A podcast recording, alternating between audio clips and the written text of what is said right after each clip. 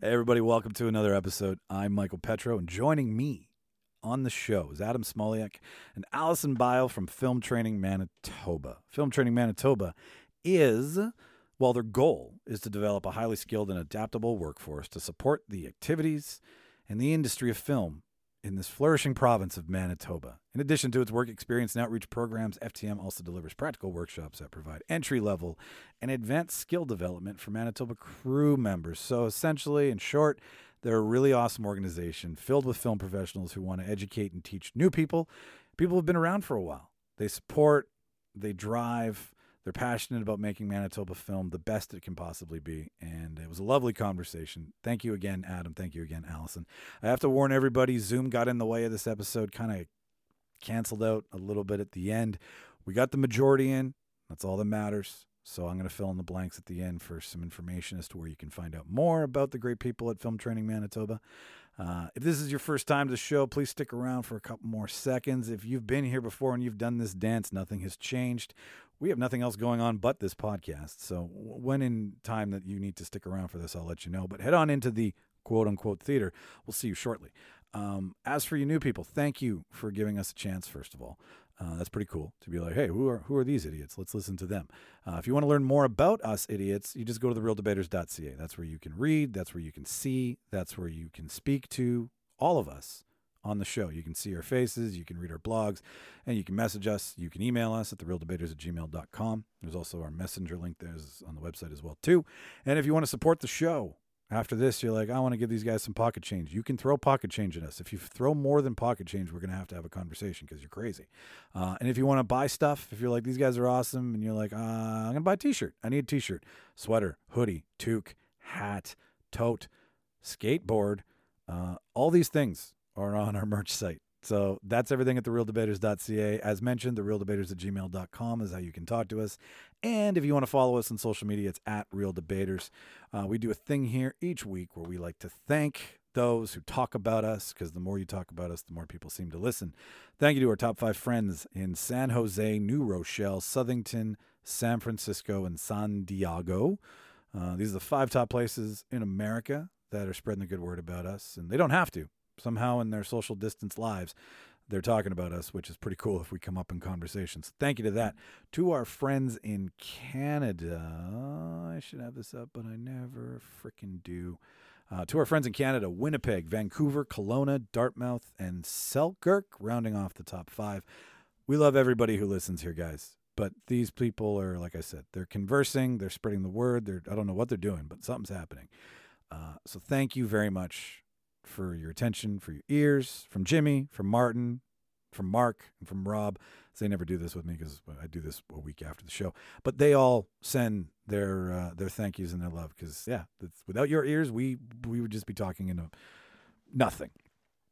I got nothing else for you, so I'm just gonna do the thing I do where I shut up, flick that reel, and you enjoy the show.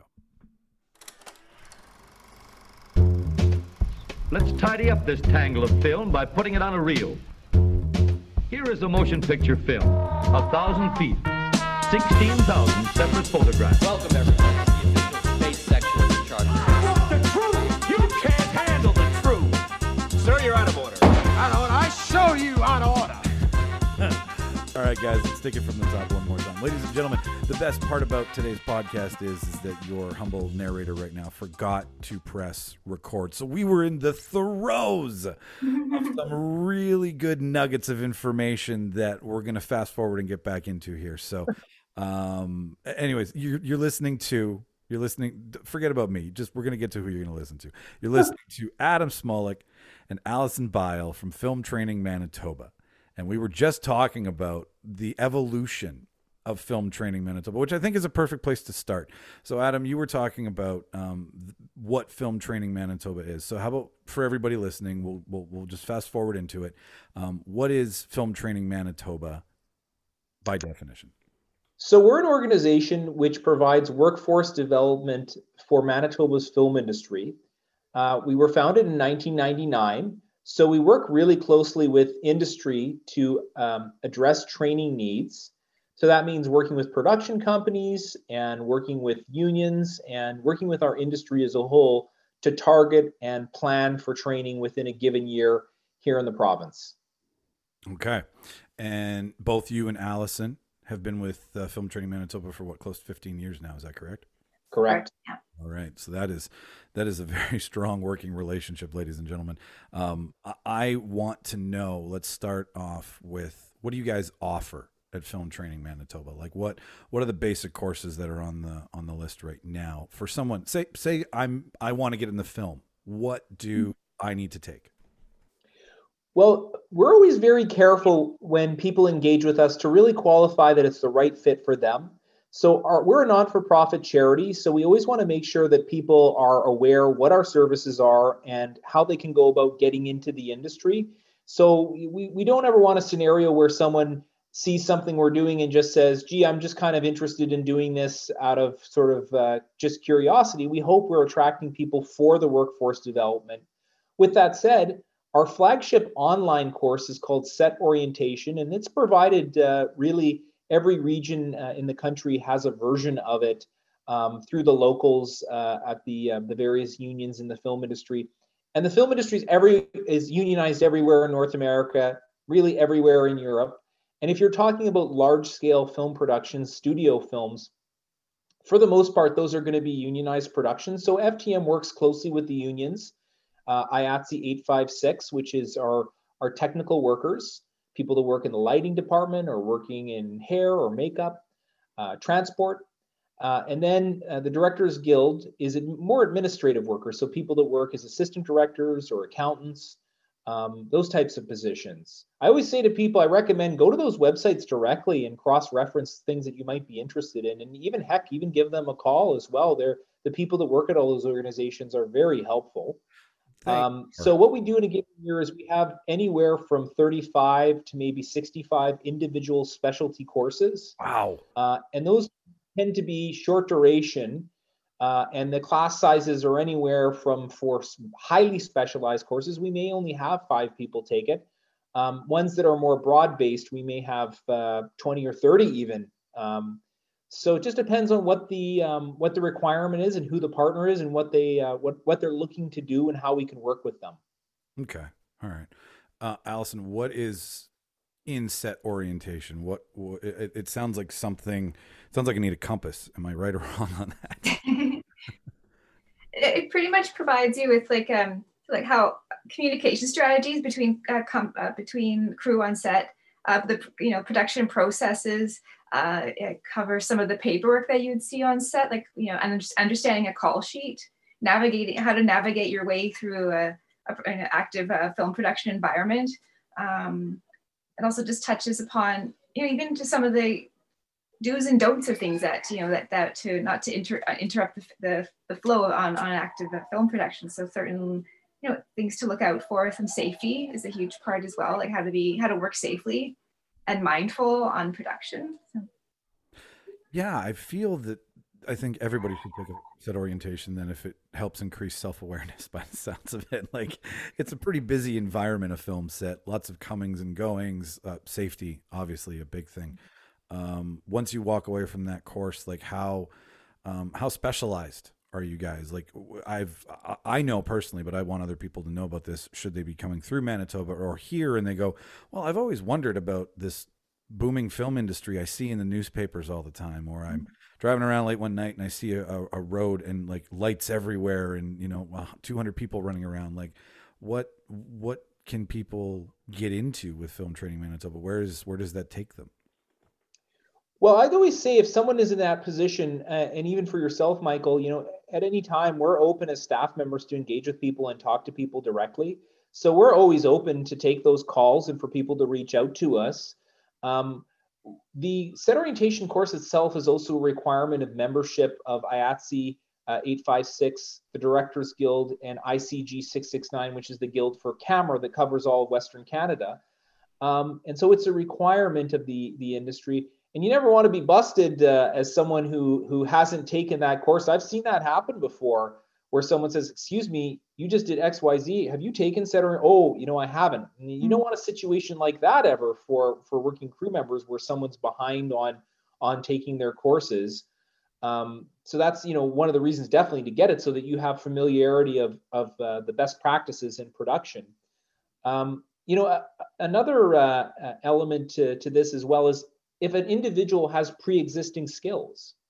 So if someone um, has experience in a certain area within the labor market, they can often match up very well to other um, positions in the industry. So I'll give an example. You know, someone that might be a hairstylist could certainly work uh, and go in the direction of learning about working as a as a, um, a hairstylist and uh, a, a hair key potentially when working in film. There's there's matchable skills often. So I always recommend again going to our website, cross-referencing the various positions and roles within the industry, and then again you could always go to the unions or or even the route of non-union, and that's often the non-union route is really a lot of times through the Winnipeg Film Group. And uh, I know earlier in the, the first part of this, Allison and I were touching base uh, and talking about the, the importance of the film group within our community as an organization which um, has all kinds of services, where there's equipment, uh, whether it's uh, some, some artistic classes. So the film group has all kinds of programming that's very valuable as well. And we, we have a, a different um, framework and different mandate than the film group, but we certainly, uh, both Allison and myself, uh, are are people that have, have been very involved with the film group in the past.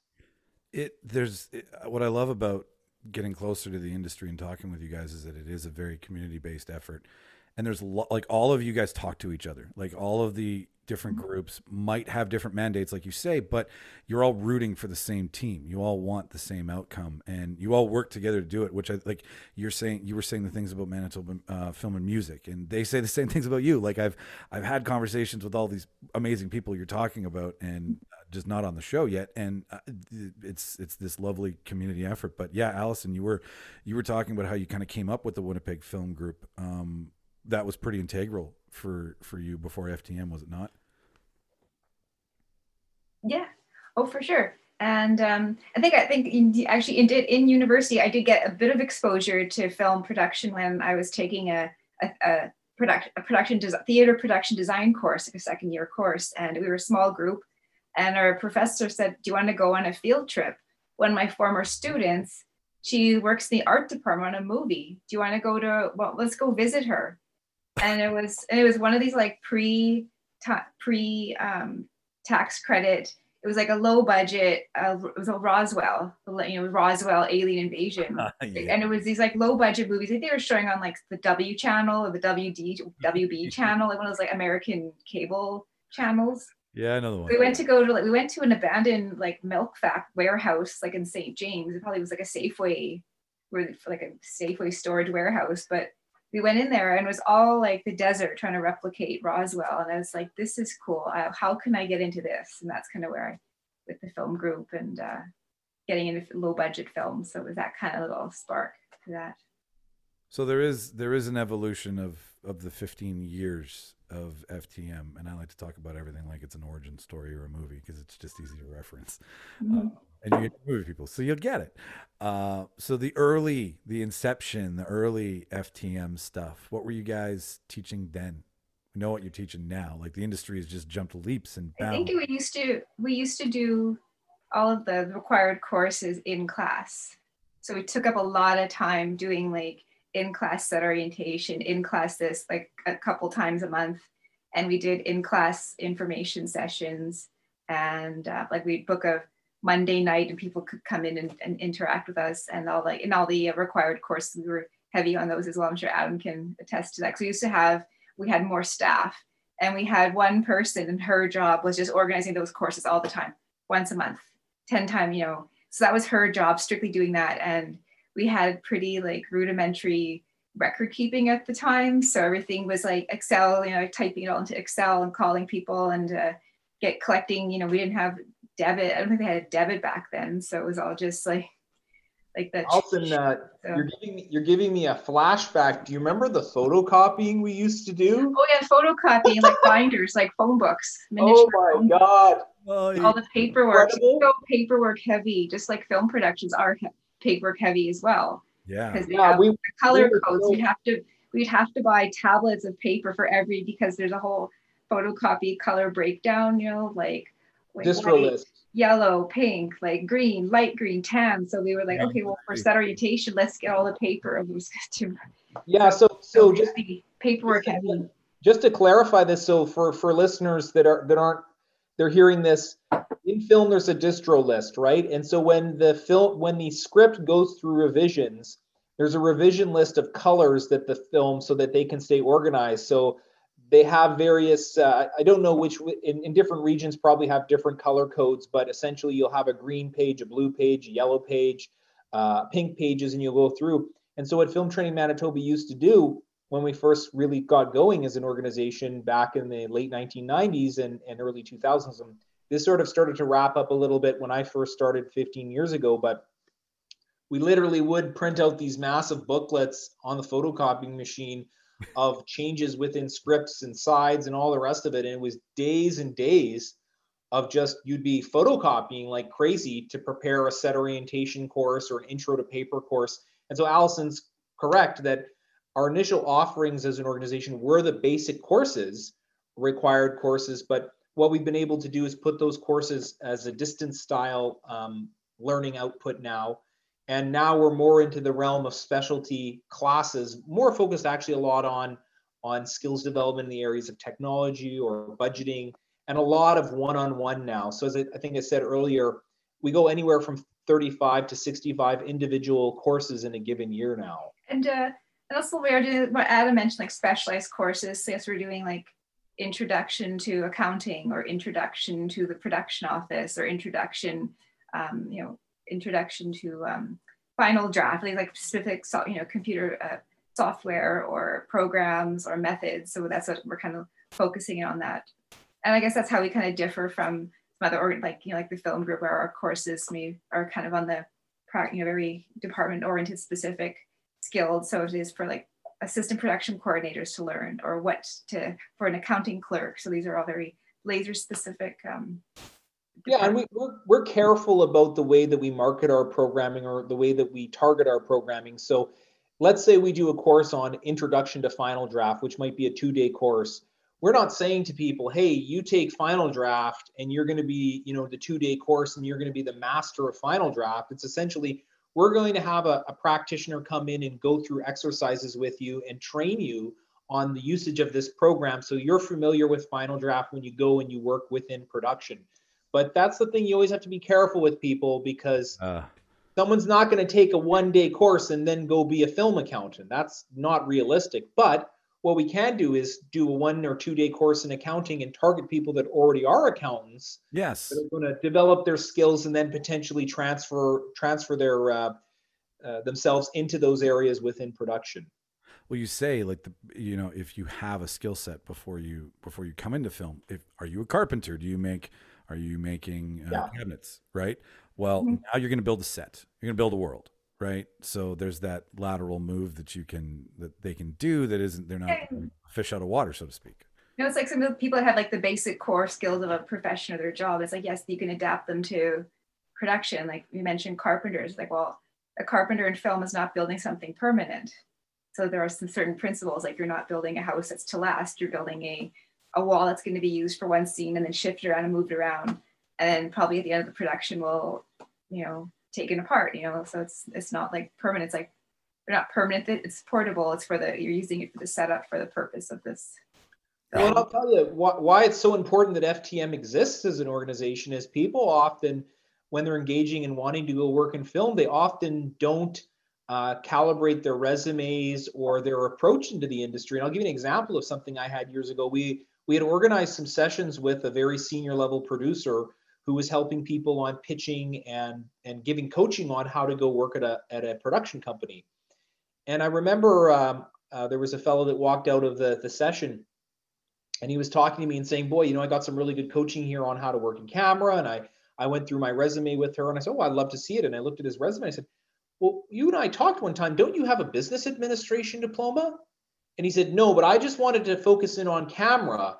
And I said, "My goodness, you just had a meeting with a senior level producer who owns a production company Yeah. you would have wanted to have the business admin because you can do budgets uh, you can do proposals you're you're you have a, a, a education from a very good uh, college here And sometimes people just don't think of those things. And so that's what we try to do as an organization is to help that qualifying and that coaching so that when people are going and entering into the industry that they're really prepared in a good way to put their best foot forward. Are there um and not I, I'm just curious if it's just the the solidification of the acknowledgement that the film industry in Manitoba is the best and thus you give the best the best equipment the best uh, tools are do other places like this exist across Canada and the states like are, are you going to go to Missouri and find you know uh, No, no, we're, we're we're very we're very lucky in Manitoba in a lot of ways. We have great tax incentive. As I said before, we have fantastic crews. I'm just always blown away with how talented our technicians and administrative workers are that work within film. Our production companies are great, but we have some as an organization, Film Training Manitoba, we have some very unique relationships that allow us to do all kinds of customized training here right in Manitoba. So, for instance, we have a great working relationship with William F. White, which is a uh, equipment supply house. yes They have cameras, they have lighting equipment, and so often FTM does pre-COVID, of course. We do training where we partner with Whites and go into their warehouse and go into their facilities and actually do customized training with wow the latest um, best equipment because William F. White is one of those companies uh, in the country that does that. Um, so we're very fortunate to have that working relationship where we can um, strategize and do training in partnership with Whites, and, and then often very um, very good training with IATSE that will come in as a partner as well to do specialty training. So for instance, we haven't posted it yet, but we have a course coming up on camera cranes. Oh, so we do a two-day course on camera cranes with Francois Balcan, who's a brilliant instructor and technician here in the community. So we do specialty, and I should also make mention we um, used to have an an expo pre-COVID where we would go to MidCan, which is I believe one of the largest um, combinations of a post-production and a and a company, a a uh, production company in in in between Calgary and I think uh, I think it might be even Toronto in between in terms of the geography. I think they're the one of the the only organizations in that area throughout you know Saskatchewan, Manitoba, and Western Ontario that that uh, does what all the things that they do. And so they have uh, post production suites, equipment rentals, uh, and they've been a fantastic partner as well to do our expo. So our expo for the last number of years has been we get a bunch of different cameras from from Midcan and we shoot footage and we partner with midcan and then the production side uh, production company side is frank digital. And we shoot a bunch of footage test footage with performers and different uh, test scenarios and then we take that footage and then we go and do a full post day um, and and go with a post production supervisor and go and and cross reference the footage that's been shot so that the participant can see the the difference between the various camera systems and what you can do with that camera system in post. So we're very fortunate at FTM to have those relationships with those uh, companies that that allow us to to do specialty training and get the equipment in the hands of the actual technicians. And I think uh, Michael, you'd said earlier when we were chatting, um, one of the big changes I think was the move from film analog going into actual digital. And FTM was one of the first companies in, in the country to actually get a hold of a red camera and do full on training. I think it was Sim Video was the company we worked with and partnered with at the time, which is about 15 years ago. And uh, there's a, an instructor for Film Training Manitoba, Kaylee Gibson, that works uh, in the camera department. I'd recommend getting him on your show. Kaylee's anybody I'll take anybody send him my get Kaylee Gibson. I mean, he's he he's a very talented guy. But uh, Kaylee talks about it that in Manitoba, and I don't know which production it was, but we were one of the first regions uh, in North America to actually shoot digitally. I think on a red camera. That's I, my my follow up to that was like the evolution of the film industry is changing every day. How are you staying current? Well, you obviously when the red camera came out, and I'm a layman, so I'm not even going to pretend to know that I know only know that those are very fun, fancy, cool cameras at the time. Like they were, they're the Cadillac, right, of cameras. And so to go grab one and offer a course on that, you're showing you're like, hey, no, we're serious. Come to Manitoba. If I, it's almost like this might be. I mean, yes, Vancouver and Toronto, the Metropolitan, the direct flights, even Calgary, right? They've got their industries as well. And that's great because that's a strong Canadian film industry. And everybody wants that because you want to be able to go all across the country. But it seems that Manitoba is a place to come learn, to come experience, to come trial and error here. There's support for you. There's a community here for you. And if you want to get in it, you can. Um, what has that been like watching over the years as the film evolution industry here has changed? Film industry evolution has changed. Mm-hmm. You know, over the years, watching the scale of production continue to grow and build, and watching productions that, um, you know, obviously they're in the beginning of the film industry, which was the late 1990s, really when those tax credits came in, to start to see it build and grow uh, has been really uh, unbelievable. I, I, think before uh, in about 1997, I might be wrong on this, but it was around 20 million dollars of production that used to shoot uh, around when the I think that was probably the first tax credit year. Um, and then I believe the last audited fiscal year for Manitoba Film and Music, and I might not be right right on these numbers, but I think it was uh, 269 million in total production shot yeah. volume shot here you'll have to cross-reference this with the film commission because the film commission really is the leadership role of of um, attracting and uh, promoting those tax credits and administrating those tax credits and then also promoting our industry to the studios and and and uh, connecting with uh, the industry in Manitoba to the offshore or um, uh, productions that are coming from from outside the province.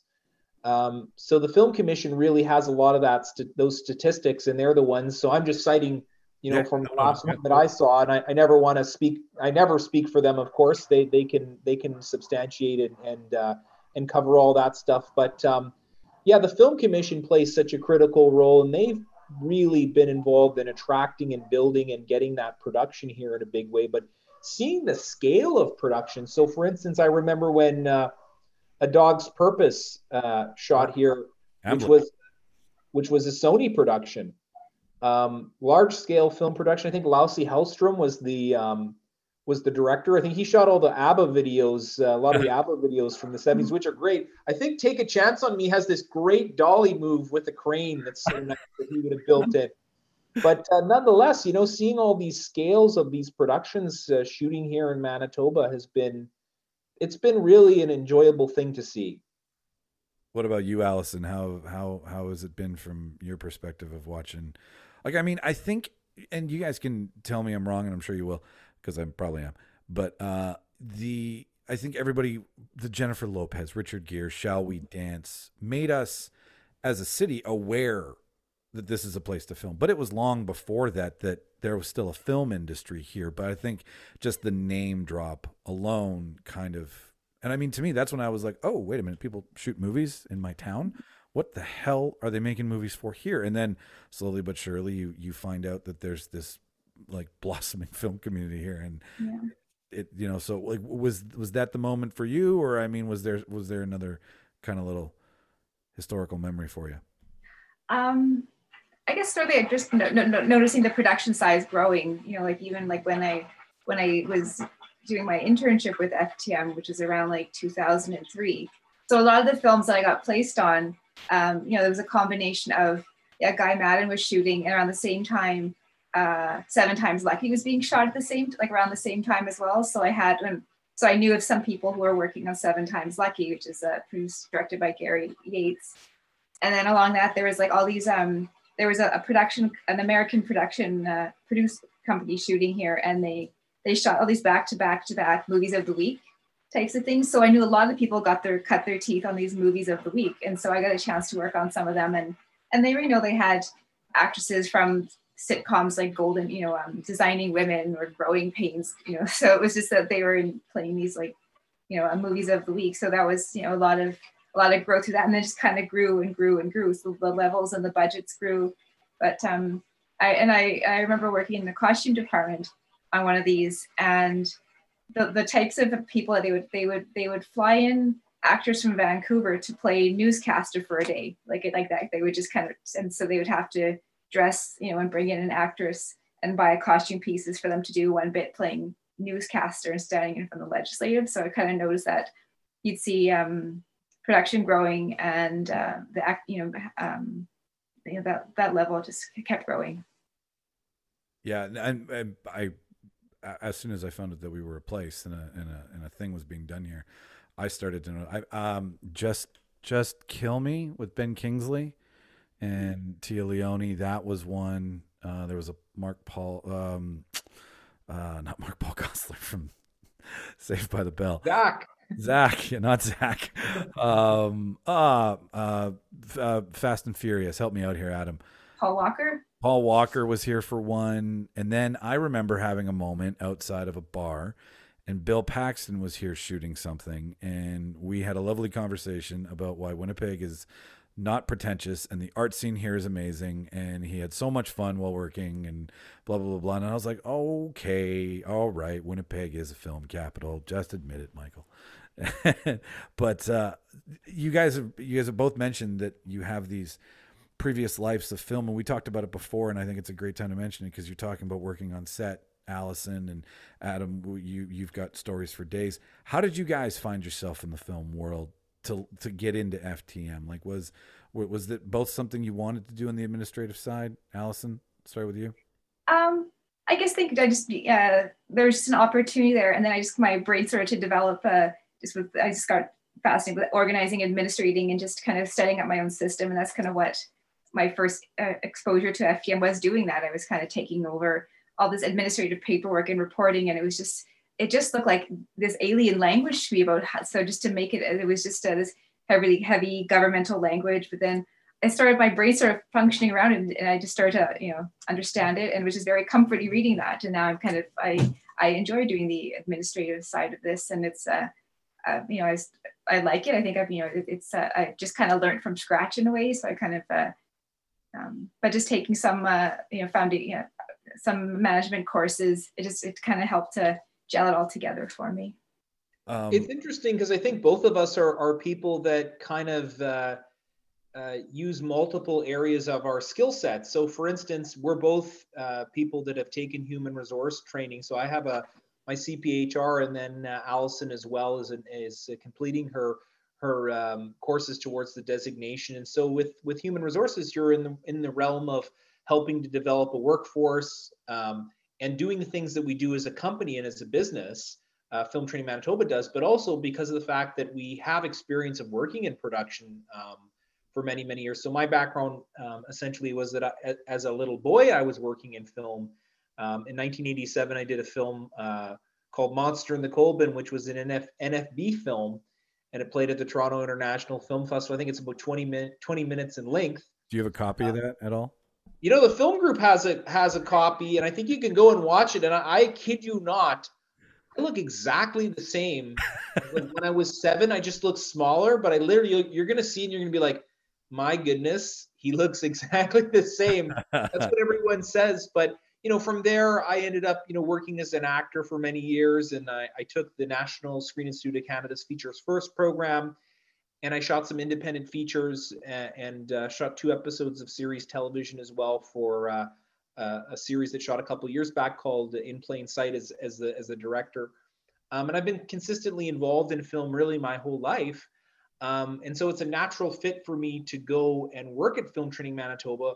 And I think the thing is with Allison and I, an area that for both of us, I think we're just really excited about being involved in the training realm because we still work in film full time. Yeah, uh, we've got this nice balance because we we support production, we work with production.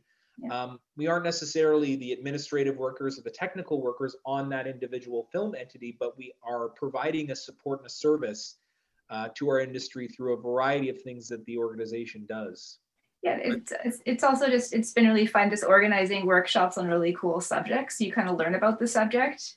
You kind of uh, while you're researching it or even just you have to get reading information about it or like for example i was able to organize a workshop and it's a costume like garment breakdown and we it was this, there's an organization in toronto called Cathcatad and they're like a i don't uh, and they're like a costume costume association for people that work in the costume industry in Toronto, like who are style, you know, stylists or you know, TV or movie personnel. And so they have their own um, curriculum and courses they offer. So we um, leased their their curriculum. They brought out an instructor, and so we did a whole weekend workshop on how to break down how to make a new pair of jeans look battered and bruised with bullet holes in it and blood and how to do that. So we had this professional from Toronto who works on a lot of major TV series and films in Toronto.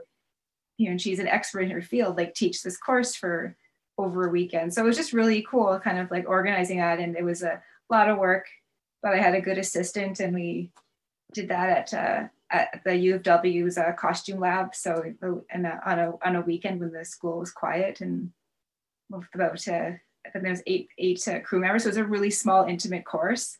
With um, it was it was a lot of work. It was it was expensive to put together, but you know, well worth it. So these kind of uh, so those, those are some exciting things to get involved in just seeing the outcome of it, like the appreciation of some people say we've been wanting this for so long. So we just like, okay, let's let's do it. We took we bit the bullet and we just did it because it was such an an ask over the years, and you just kind of know, yes, we know, we know, and then you're like, let's do something about it then. so. You know, the one that jumps out at me, Allison, you'll plug your ears because you probably heard me tell this story so many times. But uh, years ago, we got a call from a production uh, production manager here that was doing a, a show called uh, Haunting in Connecticut. Yeah. And uh, the horror film uh, shot all here in Manitoba. All principal photography shot in, in Manitoba. And although it took place in, in Connecticut, uh, but there was a scene in the film, uh, and these are all spoiler alerts, where essentially um, there's a, a young man living with his parents and he lives in the basement and these zombies jump out on him and you're not sure when watching the film you know where the where he's at whether this is something in his imagination or whether he really is seeing this. And the production called and said you know we have a scene in this movie where this is what's going on where these zombies jump out and we're looking at our schedule and you know we need we need to hire some people to come work. Would film training manitoba organize a two day intro to zombie special effects yes please. The production said we'll cover all the costs. We're going to pay for a makeup kit and we have um, you know an instructor that will walk everybody through it and we posted on our website and within the day it sold out. But you know at the time i was a staff member. This is when i i was a couple years into working at ftm at the time and uh, i remember seeing the posting and thinking man this is so cool. I'd love to take the day off just to take this but i was kind of res- uh, reticent to, to do that because i thought well i don't have any experiences with makeup and doing makeup I kid you not, that instructor took everybody through from point A to point B, almost like baking a cake, where he gave them the instructions and they opened up their kit and they stenciled on the actual, uh, there was these lettering that they had, and then the foundations that they put on, and then they had a, a, uh, a piece of, um, it was a prosthetic that they put over the eyes that they used a special glue. And boy, oh boy, over the course of the, the two days of the workshop, it was so impressive where they started and where they ended. And um, I remember we organized the course, and at the end of the course, the instructor came to me and said, I think we're just going to hire everyone that took the course to come work on the show to do the special effects. And that was, I think, a $50 or $70 workshop, $75, something in there. But they got a $200 makeup kit, got two days of instruction. Jesus. They got hired to go work on a studio film that debuted at number two at the North American box office. And I have a friend in Los Angeles that I every once in a while give him a call and touch base about what's going on within uh, at, in LA. And he said, "Boy, oh boy, Adam, you know, if that course was held in Los Angeles, you'd have a riot. You'd have you'd have thousands of people showing up, you know, kicking the door in to get into something like that. And in Manitoba, the people there have this opportunity. It's posted. You have an organization. It registers uh, registers them." and all these folks got the opportunity to go work on a studio film doing special effects makeup so i think it illustrates you know a lot of those connections that we have within production to organize coordinate and then essentially help people find their way into the industry so we're not necessarily we're not a hiring hall or we're not a traditional hr organization where we we vet people but we have these courses and then allows people to transition into into our industry no, you, you, I know you're not those things, but you're an amazing organization that makes it attractive to want to jump into something that on TV, in the movies, it it they're worlds apart. Like you're bridging the gap for a lot of kids who may listen to this, hopefully, that go, Hey, I've been thinking about getting into film. And then they jump on board. Like I think it's just the fear of uh, like the the industry is already rife with rejection because how do you how do you audition? You you you show Mm-hmm. up and you try and hopefully you're picked. So it's it's very cut and dry like that. But for you to soften the blow and say no come here. We offer these courses. We we want to show you the way and educate you the best as possible. And then you know if you're from Alberta and you're like I don't know if I can do it here come to Manitoba and do it. Move here and learn Yeah. and Yeah, come to Manitoba in terms of there is a lot of opportunities here within the eh, crew positions and, and all kinds of positions in the industry. You're exactly right. We we as as an organization, Film Training Manitoba very much bridges that gap. And the thing I always say to people is call our organization, contact us. We can do one-on-ones, uh, free sessions where we meet with people and advise them on getting into the industry. And we exist as an organization really to connect with people to help them find their way into the industry. And I always just say to people, I mean, this is an incredible opportunity people are having uh, to come and work in our industry. It, it's, uh, I, I think our services, in terms of what we do as an organization, the value is really there as a non for profit. We're able to do things so affordably. And again, we have such great connections with the industry uh, that when we do programming, for the most part, there tends to be some type of partnership implication where a partner is working with us um, to do something where there is a skills gap. Allison, what's what do you love the most about watching someone's budding film career take off?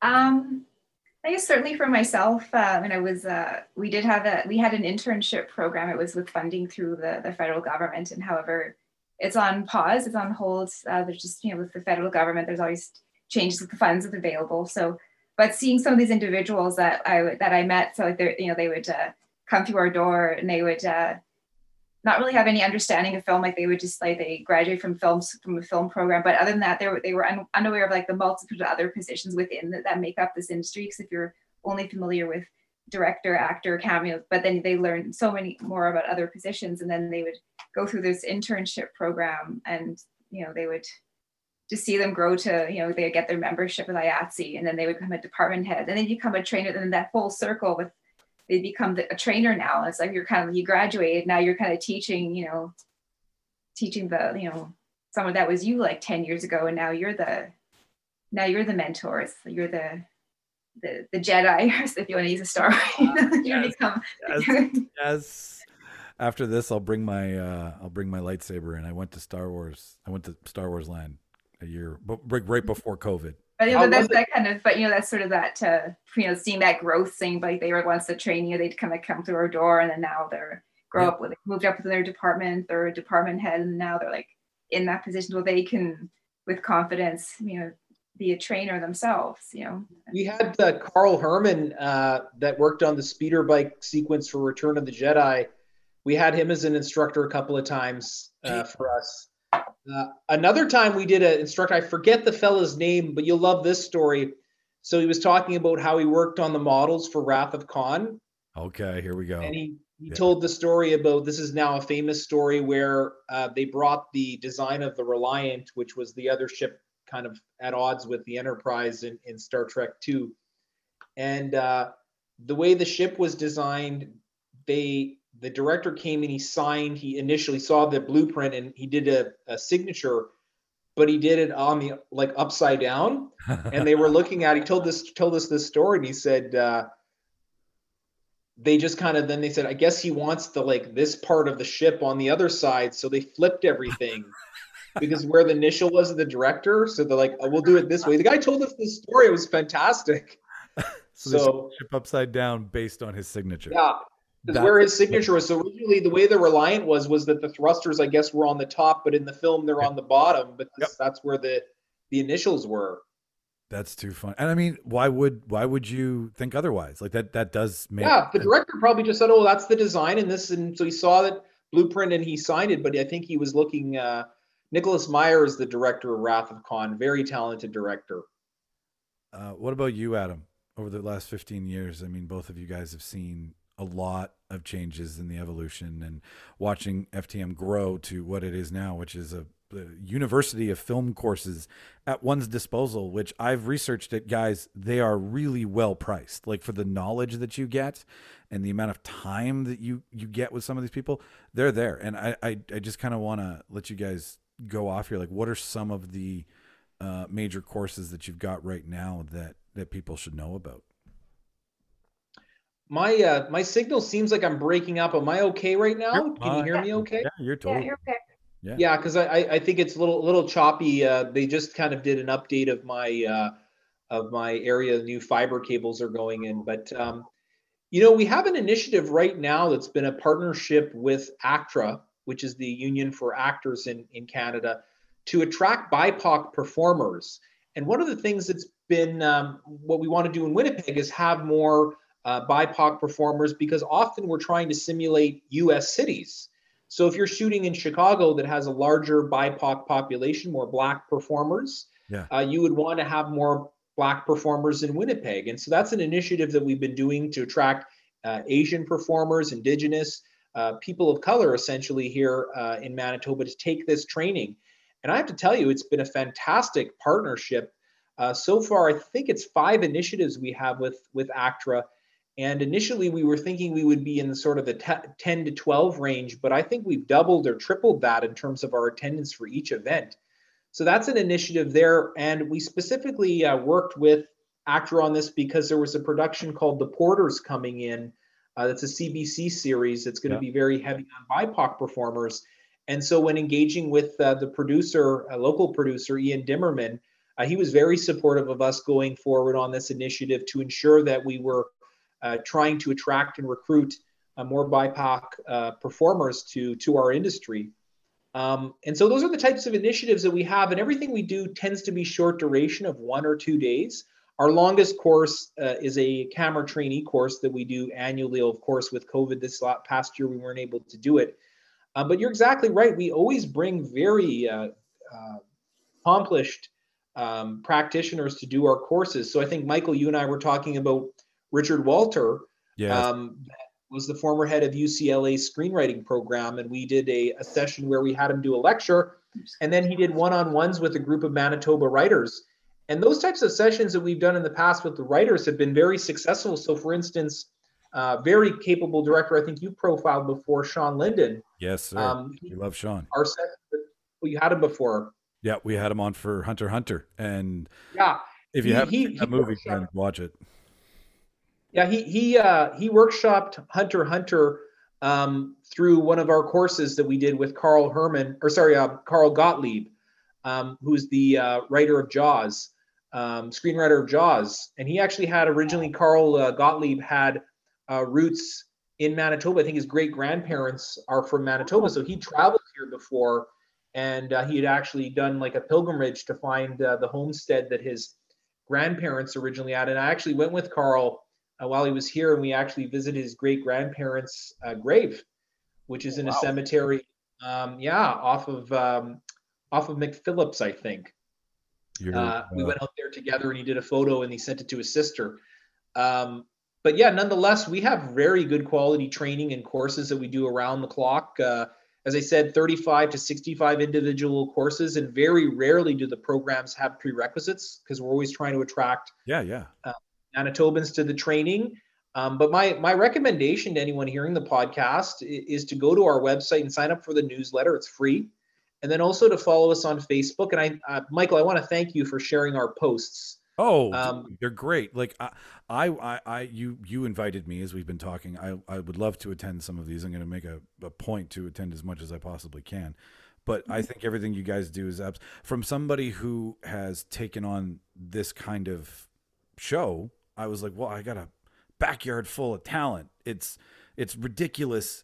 It's late. It's just silly to go anywhere else until uh, all of you are fed up with me. So, um, it's it's it's great. Um, you, you mentioned all these courses.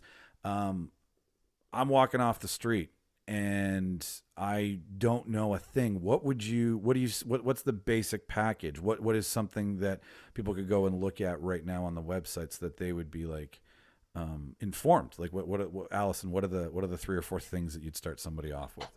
Um, yeah, certainly the the set orientation, just if you want like a general overview of, pr- of production, and um, I think safety awareness is quite you know a, a the important cour- course to learn as well. It's just uh, you know we've made some developments to that course, and so that's about uh, your own personal safety and your safety awareness with uh, on, on production. Um, I'd also say, you know, jump in on, Yeah. on this to say that book a time with Allison or Yeah. myself. You know, this- Allison is, is such an experienced person with career coaching. So myself or Allison, anyone Yeah. could time with us. yeah, just um, Yeah. certainly uh, when I chat with people and we I mentioned uh, other organizations as well, just to gather some like gather your film intelligence. You know, like subscribe for many newsletters that are free, like our newsletter, Film Group newsletter, National Screen Institute. Everyone has Facebook now, so follow that. Follow them on Facebook, and there's so many other ad hoc organizations like uh, community groups and just you know get as much knowledge as you can. If it's free so just take your time reading that and then um, if there's something that really sticks out that really that you uh, do just try it out you know like um or go to a film screen and join you know like the winnipeg film group. I mean um i volunteered at the film group and uh you know i i volunteered on some other i know this is like you know one day when they can get do film screenings again but you know i'd volunteer on film screenings and you know i'd make help out you know hand out the cheese, but I was there at a film screening. I was I would inter- interact with the get to chat with the director or uh, you know while you know you're volunteering and you're getting drinks ready. It was but it was fun like doing that like this to get involved in those aspects and you know just see what other courses are interest you and um, that's kind of one package you know take away with that um, when they they come in when someone comes in to chat with us and So so instead of just going to a website and being like, I think I need this, somebody wants to take your call and and talk to you. yeah and we'll talk to them we'll, we'll I'm just we'll blown away by how cool you guys are. I am that that is the one thing about this that just keeps coming back. Like you're such lovers of this industry and you want to see Well, it's just uh, I- especially if, if you take the time and you know we'll uh, chatter off for like 45 minutes and then you know I'll do a nice follow-up email like here's everything that I highlighted. Here's some links. Like here's this link. So um and if somebody like you get that bite and you see them at a course you're like oh they came. That's that's a one small victory there. So it's like you know because I'm sure Adam and I can chatter to how many people and then you're like there's one or two people that kind of pop up and you're like that's that person. They were they had a cool background. They did this. They did that you know that Yeah, we have those. We have those a huge amount of success stories where we know because we receive the crew lists uh, here in town of seeing the productions, and and we remember, hey, we talked to this person, or we had this conversation, or that's this individual, and you know, the tricky thing about our industry is the film industry is marketed through actors, writers, directors, to lesser extent producers as well. But people don't often think about all those other awesome, cool jobs that exist in the industry that pay well, uh, that are highly skilled. So if you work in costume, if you work in makeup, if you work in the lighting department, if you work in camera, those are jobs that people can work in. And uh, Film Training Manitoba has programming and courses and, and advice that we can give you about how you go about working in the industry. So I think before, Michael, you'd said with, that we're an organization that bridges the gap. I think that's a fantastic way of putting it. Yeah, like I, I, I, I, we had talked before, and I said there's two reasons I want to talk to you. One, you are the unsung heroes. You're the behind the scenes. You're the ones that you know might get a 30 second in the special features because you were there that day putting out some fire. And um, as I've mentioned before, with the day job and whatnot, I'm proxy to you guys, and I talk to a lot of PMs and APs and and and department heads, and the the anxiety and uh, exasperation and excitement in their voice all at the same time is so uniform. I, I, I can just hear the insanity that's going on behind them. But um, these are people that are way down at the bottom of the credits, and it takes a village to raise. What is I'm going to script this thing. What does it take a, a village, a family to raise a child, or a village to raise a family? I, you know what I'm saying is that there's a there's there's a hundreds of people involved in this, and and this is the place where you can learn how to still be in it but you know if you don't want to be an actor you can be in lighting. If you don't want to be in costuming you can be in administrative. Like it's the the the sky is essentially the limit because you're in the industry of make believe um, to those people who are like well you know what? Quentin says you just go out and start learning and shooting stuff. Screw it. Screw going to school screwing all that. I don't believe in that. I mean that's him. That's his story. That's his path. Sure why not um, to anybody out there who's like, well, do I need these? What's the benefit of them? That's what I want people to know is that what what does this get you in terms of a seat at the table or an interview, so to speak?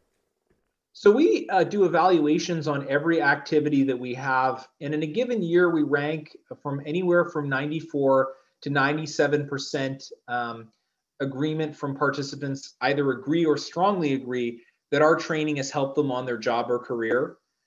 I, think that's a great number a because big- if you were to ask the average person on the street corner, "Do you like chocolate cake?" You're not going to get 94 to 97 percent No. approval of chocolate cake and i love chocolate cake so i, I mean i just I, I think that we have a great record with respect to to the outputs of what our training does and linking it up directly to our industry You you do, and everybody who I've had the chance of talking to has mentioned you in some way, shape, or form. Like you are a threat Awesome. That is through all of this, and in passing or in direct conversation. And uh, yeah, it's it's um, it's it's great to see. I'm just like they're over there making stuff happen. Now, you guys, what what is it?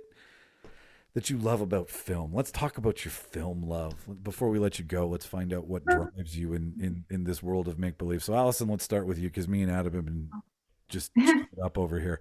Um, so where do you fall in the genre world? What do you what attracts you to film? What do you love about film? Who do you love right now? What have you seen? Any of those questions or anything I haven't asked? Hmm. I guess just uh, recently, I uh, over the Christmas, I treated myself to a, I, I got a Blu-ray of Once Upon a Time in Hollywood. So I kind of, Ooh. I, I kind of, uh, I, I really like that story of, uh, you know, like the of LA in that time period. So I, I uh, and I and I like uh, Tarantino with the story, uh, storytelling. So that was um, what I've kind of just been recently recently watched and kind of just uh, reloved again. Yeah. you should tell allison you should tell them about uh, cardiff Oh, oh, and then actually, yeah, sorry. And then at a board meeting, we did a little icebreaker, and over the, uh, few, like my my partner is from the UK, and uh, we went to go visit his family. This is three years ago, and um, we are both avid Doctor Who fans, like the classic, and Yeah. the, and uh, they were doing a 50 year anniversary of this Doctor Who experience at Cardiff in Cardiff at the B, the, the BBC. The BBC is they have a, a studio Wow. in Cardiff, and they did a 50 year retrospective Doctor Who and it was all like the props and the and the costume pieces and just all the memorabilia, whatever they could find. And uh, so we kind of watched, you know, saw the uh, the Daleks and the Cybermen, all the uh, you know the, the props that they built. And uh, for an extra few pounds, you could go to the BBC studio, which is down the street, and see the actual TARDIS, like where they were shooting it. So it was that it was when Peter. It was when Peter. It was when Peter Capaldi was still uh, finishing up his term. So it was Peter Capaldi's TARDIS with his guitar and uh, you know that he plays. So we got to see that for a few extra pounds. Go see the TARDIS. So that was. Uh, what is it about was, uh, my, my stepdad is a huge Doctor Who nut, and he actually Mhm. got his internet cut off while he was illegally trying to obtain it. MTS gave him a call and said, "Stop what you're doing." And uh, anyways, besides the point. But what is it that drives you Doctor Who fans nuts? I I think it's a great premise. I just I, it never pulled me in. But what what is it? What's in the fabric of the Doctor Who world? Oh, just like even just watching the black and white of it and just seeing how they were building the monsters and uh, the, the, the eeriness of black and white and uh, so even just watching some of the classic ones but just yeah just the atmosphere and how they were able to create such amazing little costume pieces out of simple like bubble wrap you know and this monster looks but it's just somebody having a bubble wrap wrapped around their hand it's taint you know painted green and to look like that and to shoot on a really grainy camera it has such a you know cool effect with just like having so little to make something that's so you know epically cool you know so it's kind of um things that i'm kind of drawn into watching uh old bits of uh grainy science fiction and you can tell like you know how how cool it looks with but they had so little at the time with the film stock or um, the the very rudimentary. Uh, yeah rudimentary but how to make rudimentary look so good Yeah. know? No, they. I mean, I, I, when I was talking about my lightsaber earlier from Star Wars Land, um, uh, they at the old in Universal Studios, the old movie theater there is now a shrine to uh, movie makeup and movie makeup history. So they've got Lon Chaney's old kits. Um, Mhm. They've got set pieces from stuff that James Cameron has done, stuff that Rick Baker has done. Like it is it, and I just got drawn into it because I had, we just started doing the show, and we talked to Doug Morrow, Manitoba makeup artist, and Doug has graciously brought one of uh, brought Jimmy out to his farm pre-COVID, and uh, did uh, did a makeup piece on him, and like taught Jimmy how it's all done. Like he was so he was so cool about it. But uh, that that whole uh, world that you're speaking of, like the basics of of science fiction, the the bubble wrap with the makeup Yeah, and, and the cotton that they used, right? Like stuff that was so Yeah. bad for you, but they made it look so good. yeah, it was just so like you see it up close and you're like, wow, this doesn't look scary when you see it up close. But and what we saw was some that were some of the pieces were falling apart over the years because they were just left in such poor condition, you know, pretty much left for trash. But to see them now being, you know, this profound effect, but now they're just kind of uh, done with just such basic materials. Yeah. yeah. Yeah, we love nostalgia. That's for sure. Yeah. Mhm. Adam, what about you? What what drew what what do you love about film? What do you love about your genres? What what draws you to this world of fake and awesome at the same time? Yeah, I think the element of of getting pulled in by cinema and the magic of cinema is always where I go. And as I've gotten older, I remember I was so much uh, when, when I was younger, I used to sort of really be, oh, I don't like this or I like this, and and I've found as I've gotten older to sort of have an appreciation even for films that maybe they went off the rails and they didn't quite turn out the way that the filmmaker had hoped. You still can have a level of appreciation in them as to what happened and the, the, the, the history behind them, the decisions that were made, why those films are the way they were. I, regret this. We almost had Sidney J. Furie uh, come instruct for us. Uh, he's a he's a director that would be in his 80s now, um, and he directed uh, something called the Ipcress File in 1965 in um, in England. Uh, but he also directed Superman 4, uh, which is a film that really kind of went off the rails in a big way. Yes. Um, and I remember I was talking to him on the phone a bunch of times and just getting the opportunity to engage with him and talk to him about film. And and uh, I mean, he's a guy who has an amazing film career. But for me, it's it's the element of, of that where you have a talented filmmaker who has a vision and has an idea, and how the all all the parts work together. I mean, if you take a film, and I think that's the one thing people are now discovering a lot more. You're just going back because you're a Star Wars fan. I'm a Star Wars fan as well. I mean, uh, I think it's Ralph McQuarrie that did uh, all of the designs, uh, uh, a lot of the storyboards and things for for um, Star Wars. That I mean, the designs of the of the of the masks and and of the the Death Star and of the various uh, Tie fighters and all those things. The design element of film is so important as well. So it just depends on you know, as a filmmaker getting the access to that talent and getting access to people that work within cinema. So for me, that's always very exciting.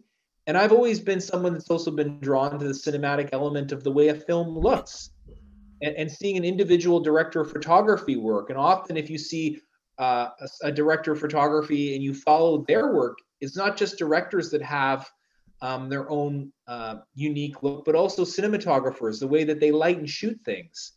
Um, and there's so many masters within film, whether it's the the cinematography or the editing or the directing or costume. Um, so for me, I'm always very connected with the element of the craft side of it as well. I think that's why I got into the element of doing training and working with with technicians and administrative workers because out of a love and respect for uh, for their work as well. Yeah, as I as I was talking with you guys earlier. Oh, I froze. I think. Nope, you're still coming in. Don't worry about it. Everything is fine. Can you hear me? I think he froze. Did I Did freeze? he freeze? Oh, I possibly froze. Am I good? Can you guys hear me? And that, ladies and gentlemen, is exactly where Zoom decided to say, I don't want to do this anymore. I'm going home.